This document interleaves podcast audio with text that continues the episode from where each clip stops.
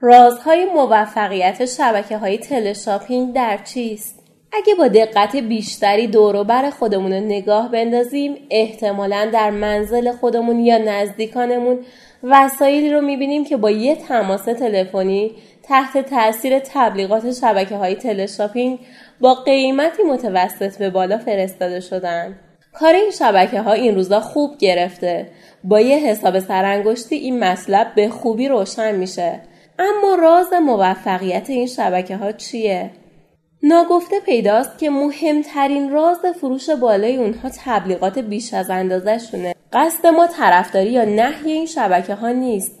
بلکه هدفمون اینه با دیدن این تبلیغات آگاه تر بشیم و بتونیم یاد بگیریم چگونه از این شیوه به صورت کاربردی استفاده کنیم.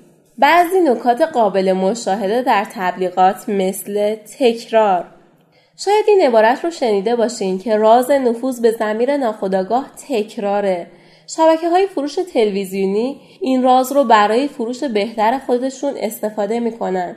گاهی تبلیغ چهار یا پنج بار پشت سر هم تکرار میشه. این تبلیغات اونقدر حرفه میکس میشن که شما معمولا متوجه تکرار اونها نمیشین. این تکرارها علاوه بر تأثیری که روی زمیر ناخودآگاهمون می‌ذارن کارشون رو بزرگتر و بهتر نشون میدن. مثلا اگه برای محصولی فقط سه دقیقه تبلیغ وجود داشته باشه با تکرار چند بارش شما اون تبلیغ رو دوازده دقیقه می‌بینید. ممکنه اینطور برداشت کنید که ارزش محصولی که می‌بینید بیش از اون چیزیه که داره ارائه میشه. مستقیم از تولید کننده از زبان مصرف کننده. اگه برای فروش از بازاریاب یا فروشنده استفاده کنید هر چقدر که اونا به کارشون وارد باشن ممکنه بسته به شرایط مختلف روحیشون چیزی و تو توضیحات شما از قلم بندازن. ولی شبکه های تلشاپینگ این امتیاز رو دارن که بارها و بارها بدون اون که چیزی از قلم بیفته تو همه ساعات شبانه روز مطالبشون رو به گوش مشتری میرسونن. نکته دیگه که در این تبلیغات می‌بینیم استفاده از بازیگران در شخصیت مصرف کننده است. این موضوع به گیرایی بیشتر تبلیغات کمک می‌کنه. باعث میشه تبلیغات دیده بشه. اگه در این تبلیغات به جای بازیگر تولید کننده رو پشت میز کارش می‌دیدیم در حالی که داشت کالاش رو توضیح می‌داد مطمئنا اثر بخشی کمتری رو شاهد بودیم. تصویربرداری حرفه‌ای همه تبلیغات پخش شده از شبکه های مورد نظر از تصویر برداری، نور پردازی، صفحه آرایی و صدا برداری حرفه‌ای برخوردارند. مسلما اگر چنین هنری در خلق این تصاویر به کار گرفته نمی‌شد امروز شاهد این فروش بالا نبودیم.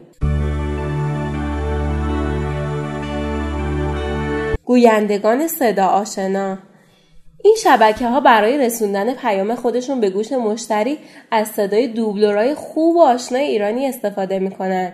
این موضوع باعث میشه که شما به پیام تبلیغ توجه کنید. چرا که شما دارید به صدای یه دوست قدیمی گوش می‌دید که صداشو بارها تو تلویزیون شنیدید و فیلم هایی که ممکن ازشون خاطره داشته باشین.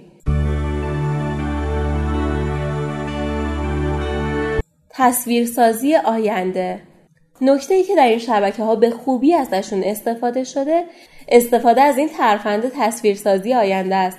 مثل پرسیدن این سوال آیا هنوز وقت اون نرسیده که بدنی ورزیده و ایدئال داشته باشید؟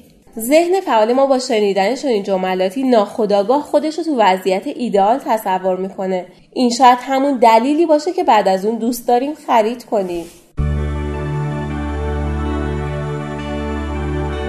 نمایش سختی نداشتن این وسیله. معمولا در این نوع تبلیغات که وقت کافی برای استفاده از همه ترفندها موجود هست. صحنه های سیاه و سفیدی نشون داده میشه که در اون فردی داره کاری رو با مشقت فراوون انجام میده. صحنه بعدی یه تصویر خوشاب و رنگ از همون فرده که همون کار رو داره با لبخند انجام میده. و مسلما همه ما خواهان راحتی و لبخند هستیم. جالبه. در یکی از این تبلیغات خانم خاندار جارو برقی سنگینی رو که نمونهش سال هاست که از رده خارج شده روی پرده ها می‌کشید. کاش کسی بود که بهش بگه این جارو رو از کدوم عتیق فروشی پیدا کردین. مگه با جارو پرده رو هم جارو می‌کنن؟ ولی همین تبلیغ که ممکنه از لحاظ منطقی قابل قبول نباشه اثر خودش رو می‌ذاره. اصل نادر بودن. در همه تبلیغات تلشاپینگ گفته میشه که اگر همین حالا با ما تماس بگیرید فارغ از اینکه این برنامه الان ماه هاست که در حال پخشه. همین حالا کجا بود؟ معمولا جایزه تماس همین حالا هم قطعه تکمیل کننده وسیله خریداری شده است یا یه وسیله کم ارزش دیگه. دعوت به شرکت در جمع. انسان موجودی اجتماعی و به تب دوست داره در اجتماع شرکت کنه عضو گروه های مختلف باشه. برای استفاده از این ویژگی در راستای تبلیغات موثر بعضی تبلیغات اشاره می‌کنن که همکنون یک میلیون نفر از سراسر جهان از این محصول استفاده می‌کنن. کاری با این نداریم که این حرف تا چه اندازه صحت داره. ولی زمیر ناخداگاه همینجا کارش رو شروع می‌کنه و دوست داره با وارد شدن به این جمع میلیونی فطرتش رو خوشحال کنه.